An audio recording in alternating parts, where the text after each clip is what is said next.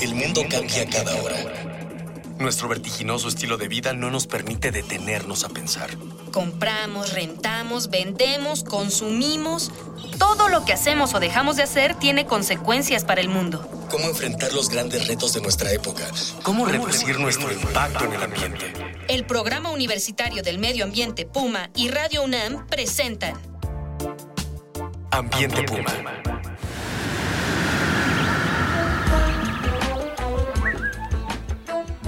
Bienvenidas, bienvenidos. Soy Mireya Imas y esto es De Ambiente Puma, voces, ideas y acciones sustentables. Este mes, si usted ha tenido la oportunidad de irnos escuchando, lo hemos dedicado a sembrar futuro para nuestro presente. Y por ello le dedicamos estos programas a la agricultura urbana. El día de hoy seguimos platicando sobre huertos escolares, qué se puede hacer y aprender ¿Y qué beneficio les dan a las comunidades escolares? Eh, tenemos con nosotros nuevamente a Tere, profesora del CCH Azcapotzalco, e Iliana, que viene de CISEANA, de eh, una asociación civil.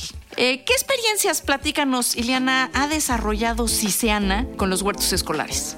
Ciciana lleva trabajando alrededor de, de, 12 años con el programa de huertos escolares. Empezó como una experiencia para generar áreas verdes en áreas altamente urbanizadas, en particular centro histórico, pero que fueran productivas y que fueran educativas. Uno de los principales objetivos de Ciciana es la educación ambiental. Eh, nosotros en nuestras primeras experiencias pues fue conocer principalmente el acercamiento a las escuelas, ¿no? porque las escuelas son un mundo y es diferente sí, no, bueno, estar... ¿Cómo escoger una escuela? ¿Cómo, escoger ¿Cómo acercarte escuela? A una escuela? ¿no? Exactamente. En aquel entonces era acercarnos y ofrecer, ¿no? Actualmente... Cuando dices aquel entonces, estamos en aquel hablando entonces, de... 2000, de 2003 más o menos. O sea, ya unos 11 añitos. Más o menos. Órale. Ahí se empezó el, el proyecto. Se han empezado a trabajar programas de eh, capacitación en agricultura urbana a través de organoponía como una técnica privilegiada para el trabajo en Cuando en dices ciudad. organoponía, cuéntanos un poquito de qué estamos hablando. La organoponía es una técnica que permite la siembra en contenedores de desecho a través de la generación de, pues, de suelos con hojarasca, con fermentos líquidos orgánicos y con una pequeña cantidad de tierra.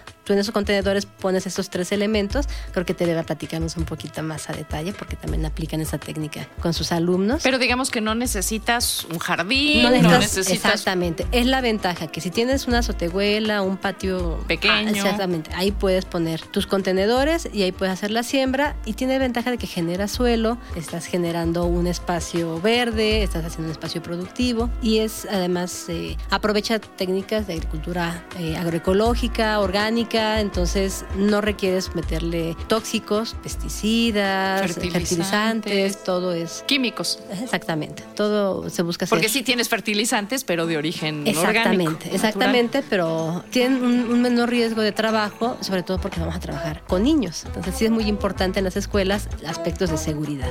De entonces, 2003 a la fecha, pues ha sido todo el proceso de ir generando una metodología eh, basada en, en esta experiencia, en el trabajo de, de colegas, tanto en México como en, otra parte, en otras partes del mundo, ¿no? alineamientos de FAO, que también ha impulsado mucho el trabajo en huertos escolares en todas las latitudes y eh, actualmente se da cuenta con una metodología de trabajo en el cual por una parte buscamos capacitación técnica sí pero también capacitación pedagógica para que los profesores vinculen sus contenidos con el trabajo del huerto Claro, eso es, eso es importantísimo. Por ejemplo, en la experiencia en el CCH Azcapotzalco, Tere, ¿cuáles son los resultados que podrías mencionar como más importantes de los impactos que ha tenido este proyecto de huerto escolar? Sí, con profesores hemos también nosotros dado cursos con este la técnica de, de organoponía. Empezamos a trabajar las llantas. Entonces eh, los alumnos les llamó mucho la atención porque la llanta es dura y la tienen que cortar y voltear. La llanta de coche. De coche, de coche. Y esas llantas, ahí sembraron sus hortalizas. Entonces hicieron un buen trabajo y lo llevaron a- al concurso de Feria de las Ciencias. Pasó a finalista y se, ellos, este, los alumnos se, se dirigieron a un público Mucho más amplio. mucho más amplio, ya sea de la comunidad, padres de familia, niños, van en distintas escuelas. Feria de la ciencia del colegio. De- no, es de ¿La que se hace aquí en de la que se hace aquí en la explanada Sí, de la sí, sí. rectoría. Entonces, ese trabajo fue muy importante. De ahí, nosotros los profesores lo llevamos a, a un este, evento que se hace de profesores de, de ciencias naturales. Fue en, el último fue aquí en Chiapas.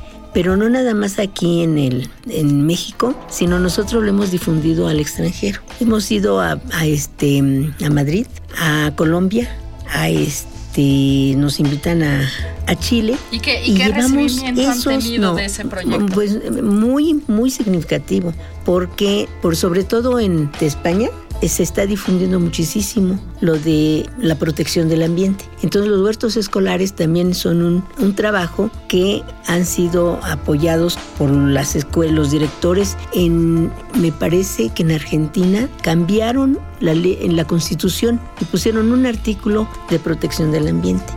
Entonces esas convivencias con esos profesores eh, son importantes. El intercambio de experiencias es quizás una de las formas más ricas en las que uno y una aprende. Y bueno, eh, le invitamos a que nos escriba al Twitter en arroba pumambienteunam, en Facebook a Programa Universitario Medio Ambiente o al correo info arroba puma.unam.mx para sumar más voces, más ideas. Les invito a escuchar un sondeo con las opiniones de las y los universitarios acerca de los huertos escolares.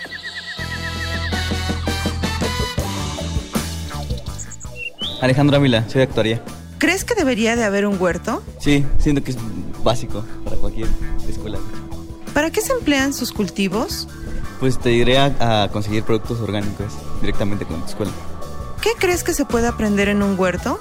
Una forma de un modo de producción diferente al convencional. ¿Qué beneficios le daría a tu escuela tener un huerto?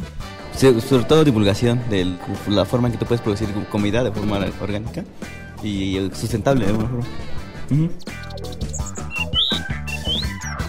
Facultad de Ciencias, soy Brian. ¿Crees que debería de haber un huerto?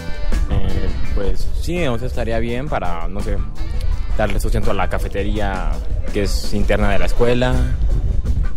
Productos orgánicos tendríamos. ¿Qué crees que se puede aprender en un huerto? Sí, creo que se aprendería mucho sobre el cultivo de las plantas que, que se cultivarían ahí en el huerto. ¿Qué beneficios le daría a tu escuela tener un huerto? Le daría el beneficio de tener alimentos de mejor calidad. José Antonio Navarro Chablé, de la Facultad de Estudios Superiores Aragón. ¿Qué beneficios le daría a tu escuela tener un huerto?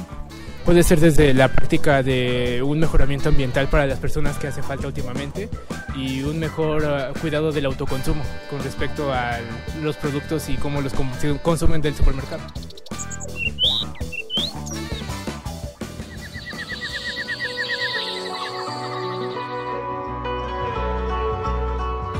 A ver, una pregunta para ambas. ¿Qué plantas son más fáciles de cultivar en un huerto escolar? En general, las hortalizas bueno, ya se han domesticado, ¿no? Para el trabajo. Cuando hablas de humano. hortalizas, Hortalizas. estamos hablando de... Pues básicamente todas las que te generan verduras, ¿no? Sabemos ¿Pero qué tipo de verduras es la más común? zanahorias, acelgas, jitomates. Yo creo que de las que son de batalla son las acelgas Esas. y los rabanitos porque son aguantadores, te duran y el rabanito se da rápido, por ejemplo. Entonces, para empezar, si tenemos maestros, maestras, gente interesada, vayan practicando con esos. De los carismáticos son las zanahorias, son los jitomates, las lechugas. Carismáticos, ¿por qué? ¿Por qué son carismáticos? Porque, son bonitos, gustan, porque, les atraen gustan- mucho... les gusta comerlos, ¿no? Claro. Al niño pues, la zanahoria es así como wow. Entonces lo que más les gusta sembrar, lo que más piden sembrar, igual lechuga. Y los tomates son bien bonitos, Y los tomates son bonitos. El fruto. Exactamente, ya ve el jitomate colgado, colorado, ¿no? Bonito, dices, ay, pues sí, vale la pena el esfuerzo. Que el jitomate es un poquito más caprichoso, pero este pero pero llama mucho la atención, gusta y bueno, no solamente al hijo, sino también a las mamás les gusta tener sus jitomates en casa, ¿no? Los chiles, por ejemplo, debe ser relativamente sencillo también cultivar chiles. Mm, Chile verde. Más o Tarda menos más tiempo. Tarda, Tarda en más de tiempo. Entonces, para el que empieza y todavía no ha aprendido a ser paciente, sí, la naturaleza tiene sus tiempos, entonces hay que aprender de ellos y, y aprender a respetarlos. Yo creo que ese es uno de los principales problemas que tenemos en la crisis ambiental actual, que no damos los tiempos para que la naturaleza Así pueda es. renovarse y, y continuar, ¿no? Incluso para reciclar lo que estamos generando como residuos o Así desechos. ¿Cómo, Tere, cómo podemos vincular estas eh, diversas comunidades escolares con esta actividad? O sea, ¿cómo podemos empezar a hacer conexiones entre los diferentes huertos escolares que existen en diferentes escuelas, colegios, etcétera? Sí, a través de foros nosotros nos conocemos y ya este nos invitamos a eventos. Por ejemplo, yo hice un recorrido ahora en los, los huertos urbanos aquí en el DF y pues es una experiencia muy positiva. Ese, ese, el tema de la milpa me, me fascinan. Hace algunos años, eh, para festejar el, el Año Internacional de la Biodiversidad en el mundo, la universidad organizó una milpa, un evento sobre la milpa, justo aquí en la explanada de la, de la rectoría, donde vinieron este, campesinos y campesinas de muy diversas partes del país a enseñarnos sus muy diversos métodos y formas de hacer milpa pero sobre todo de esta maravillosa riqueza vegetal y animal que tiene la milpa, ¿no? Porque uno piensa ya cuando está muy urbanizado que la milpa es maíz y ya. Es un policultivo. Exacto. Sí, se, se- se desarrollan muchas plantas este, en torno a la milpa. No es la milpa que del maíz, sino la milpa es todo el conjunto, la diversidad, la riqueza de todas las plantas que el hombre ha domesticado en función de la milpa. Así es, y bueno, ahora nos vamos a ir a echar otra cápsula acerca de los huertos universitarios.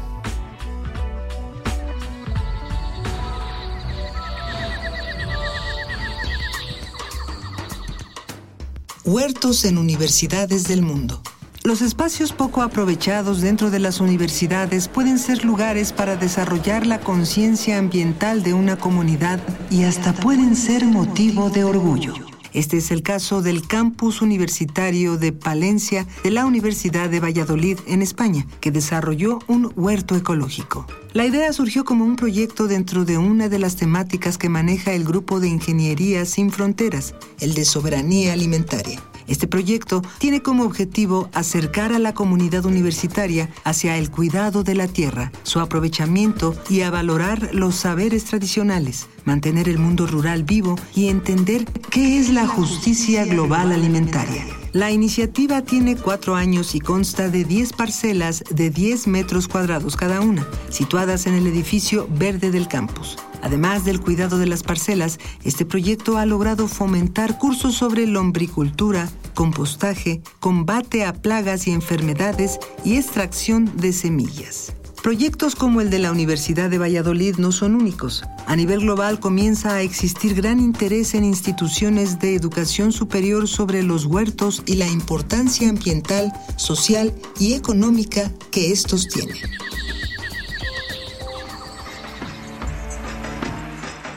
Y bueno, qué rápido se pasa el tiempo en esto de, hacer radio, ¿verdad? Tenemos muchas cosas que decir, muchas cosas que platicarle. Vamos a cerrar la conversación del día de hoy con Teresa e Iliana con la sección de No hay pretexto. Y la idea de esta sección es que cada una de ustedes, en una frase, eh, nos diga por qué no hay pretexto para iniciar un huerto escolar.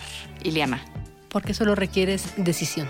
Eso es todo, porque solo requiere decisión. Tere, en una frase, ¿por qué no hay pretexto para iniciar un huerto escolar? Porque te lleva a vincular, a vincular con la naturaleza y en la actuación que el hombre anterior tenía. Exacto, nos regresa un poco a esta conexión tan necesaria, ¿no? Para dejar de sentirnos la especie y asumirnos como una más de las especies. Pues el tiempo vuela en este programa porque, como usted sabe, estamos de ambiente puma. Agradecemos la presencia de nuestras invitadas, las biólogas Teresa Matías, profesora del CCH Azcapotzalco de la UNAM, e Iliana Alcocer. Ella es coordinadora del programa de visitas escolares de Y a ustedes que nos acompañan les invitamos al siguiente programa donde seguiremos hablando de naturación de azoteas y muros verdes. Agradezco muchísimo en los controles a Sebastián Figueroa, Susana Trejo, Miguel Alvarado y a todo el equipo Puma que hace posible este programa. Yo, yo soy Mireya Imas y a nombre propio y de todos los que me acompañan, les invitamos a seguir sumándose a este esfuerzo de hilar comunidad.